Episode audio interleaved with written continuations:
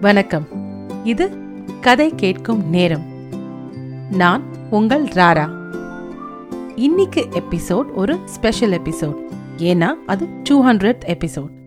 கதை கேட்கும் நேரத்துக்கு நீங்க கொடுத்து வரும் ஆதரவுக்கு என் மனமார்ந்த நன்றிகள். கதை கேட்கும் நேரம் கேட்டுக்கொண்டிருக்கும் அனைவருக்கும் ஒரு சின்ன ரிக்வெஸ்ட் டிஸ்கிரிப்ஷன்ல கதை கேட்கும் நேரம் வெறும் வரிகள் புரிந்தால் சிந்தனைகள் ராரா கதை நேரம் இவைகளோட Instagram Facebook and YouTube link இருக்கு. உங்க ஆதரவை ஒரு சின்ன லைக் மூலமா கொடுங்க. எந்த ஒரு விஷயத்தையுமே செஞ்சு முடிச்ச பிறகு இப்படி செஞ்சிருக்கலாமோ அப்படி செஞ்சிருக்கலாமோ நினைக்கிறவங்க கொஞ்சம் பேர். இன்னும் சில பேர் எதையுமே பக்காவா பிளான் பண்ணி பண்றவங்க. நம்ம எது செஞ்சாலும் நம்மளுடைய அனுபவங்கள் நம்மளுடைய பார்வை இதனுடைய பாதிப்பு நம்ம எடுக்கிற முடிவுகள்ல இருக்கும். நம்ம அனுபவங்கள் மூலமா நம்ம பார்வை மாற வாய்ப்பு இருக்கா? இந்த கதையை கேளுங்க உங்களுக்கு புரியும். மீராவின் மறுபிறப்பு. கதை எழுதியவர் ராரா. மீராவுக்கு கல்யாணமாகி பத்து வருஷமாகிறது. வீட்டு வரவு செலவு எல்லாம் அவள்தான் பார்த்துக் கொள்வாள். அவளும் அவள் கணவன் குமாரும் வேலை பார்க்கிறார்கள். எதில் ஒத்துப்போகிறதோ இல்லையோ? இருவரும் திட்டம் போட்டு வாழ்வதில் ரொம்ப அக்கறை காட்டுவதோடு அதிக சிரதை எடுத்துக்கொள்வார்கள் மீரா தான் ஐம்பத்தி இரண்டாவது வயதில் என்ன எப்படி இருக்க வேண்டும் என்பதை இப்போதே முப்பத்தி இரண்டாவது வயதில் திட்டம் போட்டு வைத்துவிட்டாள் தன் பிள்ளைகள் இன்னென்ன படித்தால் இன்னென்ன செய்ய வேண்டும் என்று ஒரு வரைபடம்தான் இன்னும் இல்லை. மற்றபடி முழு திட்டமும் தயார். பிளான் ஏ பிளான் பி எல்லாம் உண்டு. குமாரை விட அதிகமாக திட்டம் போடுவது மீராதான். குமாருக்கு மரணம் சம்பவித்தால் தான் என்ன செய்ய வேண்டும்? தான் மரணித்தால் குமார் என்ன செய்ய வேண்டும் என்று அவனுக்கும் எல்லாவிதமான அறிவுரைகளையும் சொல்லியே வைத்திருந்தாள். மீரா சரியாக திட்டமிட்டதால் சிக்கனமாக இல்லை இல்லை கருமையாகவே இருந்ததால் இந்த பத்து வருஷத்தில் நல்ல இடத்தில் தனி வீடு கார் குழந்தைகளுக்கு நல்ல ஸ்கூல் நல்ல இன்சூரன்ஸ் இன்வெஸ்ட்மெண்ட்ஸ் என்று எல்லாமே செய்து வைத்திருந்தாள். மீராவை பார்த்து பாராட்டாதவர்களே இல்லை பொறாமைப்படாதவர்களும் இல்லை. சூப்பர் பிளானர் மீரா என்ற பட்டப்பெயரும் அவளுக்கு உண்டு. வீட்டில் மட்டும் இல்லை ஆபீஸிலும் அவள் திட்டம் எப்போதுமே வெற்றிதான். எது செய்தாலும் சரியாக செய்து எதிலும் வெற்றி. இது கொஞ்சமில்லை நிறையவே மீராவுடைய தலைக்கு ஏறியிருந்தது. எப்போதும் அவள் சொல்வதற்கு எந்த மறுப்பு யார் சொன்னாலும் அவளுக்கு சீக்கிரம் கோபம் வந்துவிடத் தொடங்கியது. Best employee of the year என்ற பரிசு அவள் கனமான தலையை இன்னும் கனமாக்கிவிட்டது. அந்த பரிசை வாங்க அவள் பெங்களூருக்கு சென்றாள். அவள் பள்ளித் தோழி ராஜி அவளை மிகவும் வற்புறுத்தியதால் ராஜை வீட்டில் தங்க ஒப்புக்கொண்டாள் மீரா ராஜி லக்ஷ்மி மூவரும் பள்ளித் தோழிகள். லக்ஷ்மி இவர்களை பார்ப்பதற்காகவே ராஜை வீட்டிற்கு வந்திருந்தாள். மூவரும் ஒன்றாக ஊர் சுற்றினார்கள். மீரா மிகவும் சந்தோஷமாக இருந்தாள். லக்ஷ்மியும் ராஜியும் மீராவை இன்னும் மூன்று நாள் அங்கேயே இருக்கும்படி மன்றாடி கேட்டனர். ஏய் இன்னும் மூணு நாள் இங்கேயே இருடி. நம்ம எங்கேயாவது ஷார்ட் ட்ரிப் போகலாம் என்று ராஜி சொன்னாள். லக்ஷ்மியும் எவ்வளவோ கேட்டாள். ஆனால் Meera please girls plan change பண்ணாதீங்க. ஒன்னு சேஞ்ச் ஆனா எல்லாம் மாறும். என்றாள் மீரா. அப்ப லைஃப்ல எல்லாமே பிளான் தானா? பிளான் இல்லனா எதுவுமே இல்லையா? என்று கேட்டாள் ராஜி. அப்படி இல்ல. எது நடந்தாலும் நம்ம ப்ரிப்பேர்டா இருக்கிறது பிளானிங்னு சொல்லலாம். நான் நல்லா படிச்சேன். லவ் பண்ண கல்யாணம் பண்ண இரண்டு பசங்க. நல்ல வேலை. எல்லாமே நான் பிளான் பண்ணதால நல்லா ப்ரிப்பேர்டா இருக்கிறதுனால நல்லா போயிட்டு இருக்கு சாரி கேர்ள்ஸ் நான் ஏன் பிளானை எப்பவுமே சேஞ்ச் பண்ண மாட்டேன் என்று கண்டிப்பாக சொன்னாள் மீரா. சரி என்று லக்ஷ்மியும் ராஜியும் அரைமனதோடு சொன்னார்கள். அன்று மாலை எல்லோரும் ராஜி வீட்டில் கும்மாலம் போடலாம் என்று முடிவு செய்தார்கள்.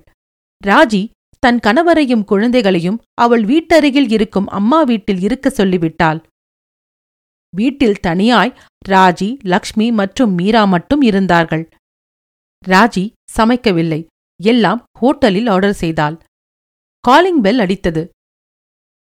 Raji food delivery. சூப்பரா ஆர்டர் பண்ணிருக்கேன். வாங்கிட்டு வந்துடுறேன். என்று சொல்லி வாசலை நோக்கி போனாள். கதவை திறந்தாள். என்னம்மா? எப்படி இருக்க? என்று சொன்னது சொர்ணாம்பாள். சொர்ணாம்பாள் ராஜியின் மாமியார். ராஜி முகம் மலர்ந்தது. ராஜி சொர்ணாம்பாலை கட்டிக்கொண்டு உள்ளே அழைத்து வந்து மீராவிற்கும் லக்ஷ்மிக்கும் அறிமுகம் செய்து வைத்தாள். இதுதான் எங்க மாமியார். தனியாக இருக்கலாம் என்றால் கரடி மாதிரி இப்படி வந்திருக்கிறார்களே என்று லக்ஷ்மிக்கும் மீராவுக்கும் கொஞ்சம் எரிச்சல். மீராவும் லக்ஷ்மியும் சொர்ணாம்பாலை இன்றுதான் முதல் முறை பார்க்கிறார்கள். மீராவும் லக்ஷ்மியும் கடமைக்கு வணக்கம் வைத்தார்கள். சொர்ணாம்பாள் இருமா கொஞ்சம் கை கால் கழுவின்னு வந்துடுறேன் என்று சொல்லி குளியலறைக்கு போனபோது ஏ ராஜி எங்களையும் வர சொல்லிட்டு உங்க மாமியாரையும் வர சொல்லிட்டியா என்று கடிந்து கொண்டாள் லக்ஷ்மி. சத்தியமா அவங்க வரது எனக்கு தெரியாது. அவங்க ரொம்ப நல்ல டைப் கொஞ்சம் வெளிப்படையா பேசுவாங்க. ஆனா ரொம்ப நல்லவங்க. வித்தியாசமான நபரும் கூட. என்றாள் ராஜி. மீராவும் லக்ஷ்மியும் ஒருவரை ஒருவர் பார்த்து கொண்டனர். மாமியாரை இந்த மாதிரி சமயங்களில் கூட இப்படி சந்தோஷமாக வரவேற்கிறாளே. அதிசய மாமியாரா? இல்லை இவள்தான் அதிசய மருமகளா? என்று நினைத்துக் கொண்டார்கள். சொர்ணாம்பாள் கை கால் கழுவி வந்து மீரா அருகில் அமர்ந்தாள். அப்போது ராஜி சொர்ணாம்பாளுக்கு காப்பி கொண்டு வர உள்ளே போனாள். ஆ சொல்லு. உனக்கு எத்தினி பசங்க? வீட்டுக்காரு என்ன பண்றாரு? என்று சொர்ணாம்பாள் கேட்டாள். மீராவிற்கு என்னமோ போலிருந்தது. லக்ஷ்மிக்கும் தான். மீரா பேசாமல் இருப்பதை பார்த்த சொர்ணாம்பாள் உனக்கு இன்னும் கல்யாணம் ஆகலையா? ரொம்ப நல்லது. லக்ஷ்மி உடனே இல்ல அவளுக்கும் கல்யாணம் ஆயிடுச்சு எனக்கும் கல்யாணம் ஆயிடுச்சு என்று விரைந்து சொன்னாள். சொர்ணாம்பாள் சிரித்துக்கொண்டே ஏம்மா? கல்யாணம் ஆகலன்னா அது என்ன தேச குத்தமா உடனே எனக்காய்ச்சி அவளுக்காய்ச்சின்னு சொல்ற? என்று சொல்லி சத்தமாக சிரித்தாள் சொர்ணாம்பாள். லக்ஷ்மிக்கு கொஞ்சம் அவமானமாக இருந்தது. உடனே லக்ஷ்மி ஏன்? உங்களுக்கு கல்யாணம் ஆகல? நீங்களும் கல்யாணம் பண்ணி உங்க மகனை மருமகளை பார்க்கதானே இங்க வந்திருக்கீங்க? என்று கொஞ்சம் கோபமாக சொன்னாள். என்ன படிச்சிருக்க நீ? என்று கேட்டாள் சொர்ணாம்பாள் ஏன் கேக்குறீங்க? நான் எம்பிஏ. என்றாள் லக்ஷ்மி. ஏன்னா கல்யாணம் ஆனாதான் குழந்தை பெத்துக்கலான்னு நீ சொல்றியே அதான் கேக்குறேன். உண்மைய சொல்றேன் கேளு. எனக்கு கல்யாணம் ஆகல. நான் பண்ணிக்கல. எனக்கு அது மேல நம்பிக்கையும் இல்ல. என்று அலட்சியமாக சொன்னால் சொர்ணாம்பாள். அதே சமயத்தில் காப்பி கொண்டு வந்து கொடுத்த ராஜியை வியப்பாக பார்த்தார்கள் மீராவும் லக்ஷ்மியும்.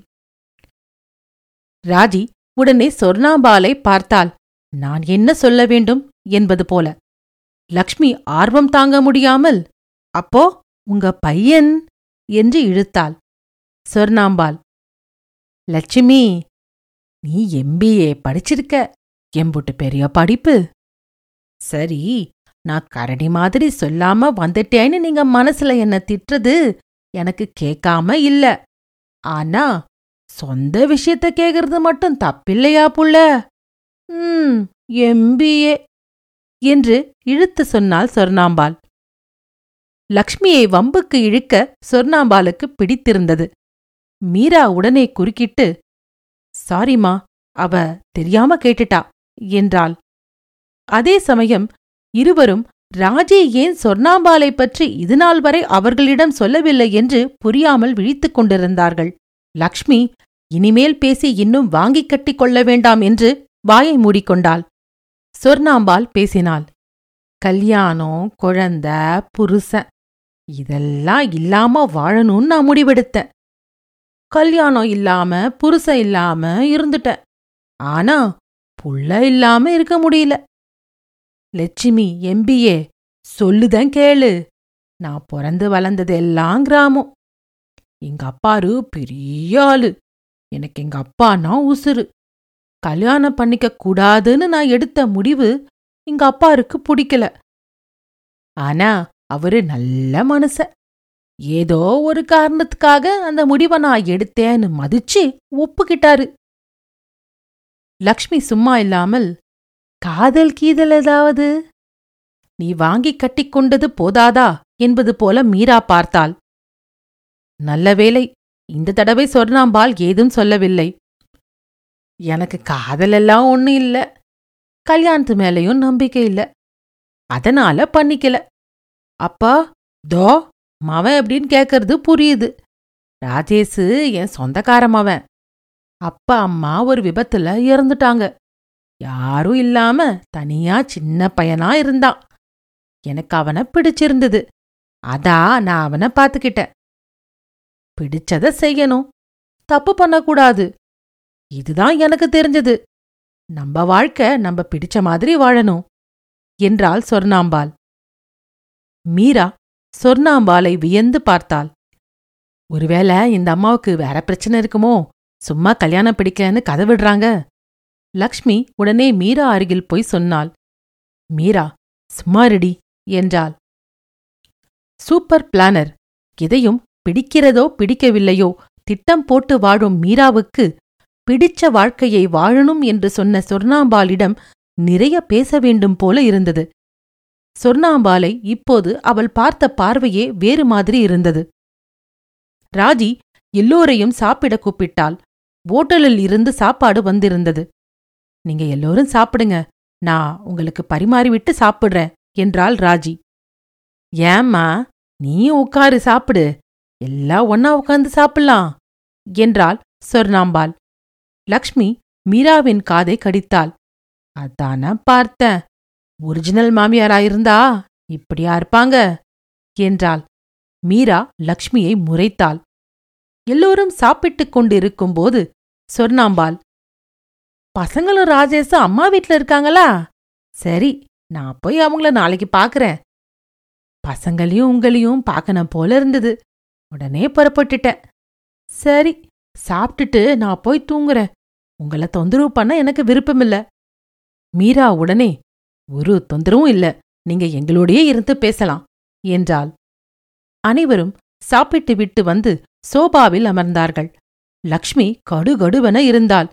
மீரா கிட்டே போய் என்னவென்று கேட்டதற்கு அந்த அம்மா என்ன வந்ததிலிருந்து கிண்டல் பண்றாங்க? நீ அவங்கள நம்ப கூட உட்கார வச்சிருக்கியே? உள்ள போய் தூங்குறன் தானே சொன்னாங்க? என்றாள் லக்ஷ்மி. சரி விடுடி அவங்க பாட்டு இருக்கட்டும் என்றாள் மீரா. சொர்ணாம்பாள் ராஜியை பார்த்து பசங்க எப்படி இருக்காங்க? குட்டி பையன் ஆனந்து பேச்சு போட்டியில கலந்துக்கிட்டானே என்னாச்சு? என்று கேட்டாள். இல்லம்மா இந்த தடவை ஜெயிக்கல. என்றாள். அதுவும் நல்லதுதான் என்று சொன்ன சொர்ணாம்பாலை லக்ஷ்மி இந்த அம்மா என்ன லூசா குழந்தை தோத்து போயிட்டா நல்லதுன்னு சொல்றாங்க என்பது போல பார்த்தாள். அவள் பார்வையை புரிந்து கொண்ட சொர்ணாம்பால் தோல்வி ஒரு அனுபவம் ஒரு வழி ஒரு தோல்வி சொல்லிக் கொடுக்கிற பாடங்கள பல வெற்றிகள் சொல்லித் தர்றதில்ல. தோத்து பழகணும் அவ இன்னிக்கு தோக்கட்டும். நாளைக்கு ஜெயிக்கிறதுக்கு அந்த வெற்றியோட மதிப்பே தனி என்று அழுத்தம் திருத்தமாக சொன்னால் சொன்னாம்பாள். மீரா அசந்து போனாள். பிறந்தது வளர்ந்தது எல்லாம் கிராமம். கல்யாணம் வேண்டாம் என்ற முடிவு மெத்த படித்த தன்னால் கூட எடுத்திருக்க முடியுமா என்று தெரியவில்லை. சமுதாயத்தில் நாமும் ஒரு அங்கமாக இருக்க கல்யாணம் படிப்பு குழந்தைகள் வீடு ஊருக்காக அது நமக்கு கொடுக்கும் அந்தஸ்து என்ற பெயருக்காக கஷ்டப்படுகிறோம் போராடுகிறோம். இந்த கட்டமைப்புக்கு கட்டுப்பட்டு வாழ்கிறோமா? இல்லை. அது நம்மை சிறைப்பிடித்து வைத்திருக்கிறதா என்பது கூட தெரிவதில்லை. இந்த அம்மாவின் துணிச்சலான பேச்சு ஏன் என்னுள் இத்தனை கேள்விகளை எழுப்பியுள்ளது? பின் இந்த சமுதாயம்தானே நாம்? நாம் தானே இந்த சமுதாயம்? என்று தனக்குத்தானே ஏதோ சமாதானம் செய்து கொண்டாள் மீரா. லக்ஷ்மி சும்மாவே இல்லை. சொர்ணாம்பாலிடம் ஏமா தனியா வாழ கஷ்டமா இல்லையா? கேக்குறேன்னு தப்பா நினைக்காதீங்க. ஒட்டாம இருந்தா யாரும் நம்மள எதிலையும் சேர்த்துக்க மாட்டாங்க. ம் நீ சொல்றது சரிதான் புள்ள. ஆனா எங்க அப்பாரு நிறைய காசு வச்சுட்டு போயிருக்காரு. அத காப்பாத்த எனக்கு கொஞ்சம் படிப்பும் கொடுத்திருக்காரு. இந்த சமுதாயம் கல்யாணம் பண்ணிக்காம இருந்தா கூட நம்மள சேர்த்துக்கும். ஆனா காசு இல்லனா சேர்த்துக்காது புள்ள. என்று சொல்லி கால்களை சோப்பா மேல் மடித்து உட்கார்ந்தாள். அம்மா நீங்க என்ன படிச்சிருக்கீங்க? என்று ஆர்வமாக கேட்டாள் மீரா. என் வீட்டு பக்கத்துல ஒரு டீச்சர் அம்மா இருந்தாங்க. அவங்க எனக்கு பாடம் எடுப்பாங்க. அப்புறம் அவங்க வீட்ல இருக்க புத்தகங்களை எல்லாம் நான் நிறைய படிப்பேன் என்றாள் சொர்ணாம்பாள். சொர்ணாம்பாள் பேச பேச ஏதோ அவளுக்கென்று உபதேசம் செய்ய கடவுள் அவளை அனுப்பியதாக நினைத்துக் கொண்டாள் மீரா. தான் என்ற கர்வம் எதையும் தவறில்லாமல் சரியாக செய்கிறோம் என்ற எண்ணம் எல்லாம் சொர்ணாம்பாள் பேச்சோடு காற்றில் கரைந்தது. சொர்ணாம்பாள் கொட்டாவி விட்டுக்கொண்டே நான் போய் தூங்குறேன். நீங்க பேசிக்கிட்டு இருங்க. இந்த லட்சுமி என்ன முறைச்சு முறைச்சு பாக்குறா. என்று தூங்கப் போகும் முன் மறுபடியும் லக்ஷ்மியை வம்பு கிழித்து விட்டு போனாள். மறுநாள் காலை ராஜி வந்து மீரா எழுந்துரு உனக்கு நேரமாச்சு என்றாள். இல்ல நான் இன்னைக்கு போகல. நீங்க சொன்ன மாதிரி இன்னும் மூணு நாள் இங்கேயே இருக்க போறேன் என்றாள் மீரா. உன் பிளானிங் எல்லாம் என்னாச்சு? என்று ராஜை கேட்டதற்கு கொஞ்சம் பிளானிங் ஓகே ஓவரா எல்லாத்துக்கும் ப்ரிப்பேர்டா இருந்தோம்னா சின்ன சின்ன சந்தோஷங்களை அனுபவிக்க முடியாது. இது நடக்குமோ அது நடக்குமோ என்று நினைக்கிறதுனால இன்னிக்கு நடக்கிற அழகான விஷயங்களை ரசிக்காம விட்டுடுறோம். அருகில் விழித்துக் கொண்டு இதையெல்லாம் கேட்டுக்கொண்டிருந்த லக்ஷ்மி உங்க மாமியார் எங்க? என்று ராஜியை பார்த்து கேட்டாள். பசங்கள பார்க்க போயிருக்காங்க. நீ உன் தோழியோட இருக்க. அதனால நான் அங்கேயே இருக்கேன்னு சொல்லிட்டாங்க. எதுக்கு கேக்குற லக்ஷ்மி? என்றாள். இல்ல அவங்க இன்னிக்கும் இங்கேயே இருந்து பேசியிருந்தா நம்ம மீரா குமார் பசங்க எல்லாரையும் விட்டுட்டு சொர்ணாம்பாலோட சிஷ்யை மீராம்பாலா மாறி அவங்க கூடவே போனாலும் ஆச்சரியப்படுறதுக்கு இல்ல என்று லக்ஷ்மி சொல்லி முடித்தவுடன் மூன்று பேரும் சிரித்தார்கள். மீராவின் மறுபிறப்பு. கேட்டதற்கு நன்றி. உங்களை மீண்டும் இன்னொரு பகுதியில் சந்திக்கிறேன். ராரா.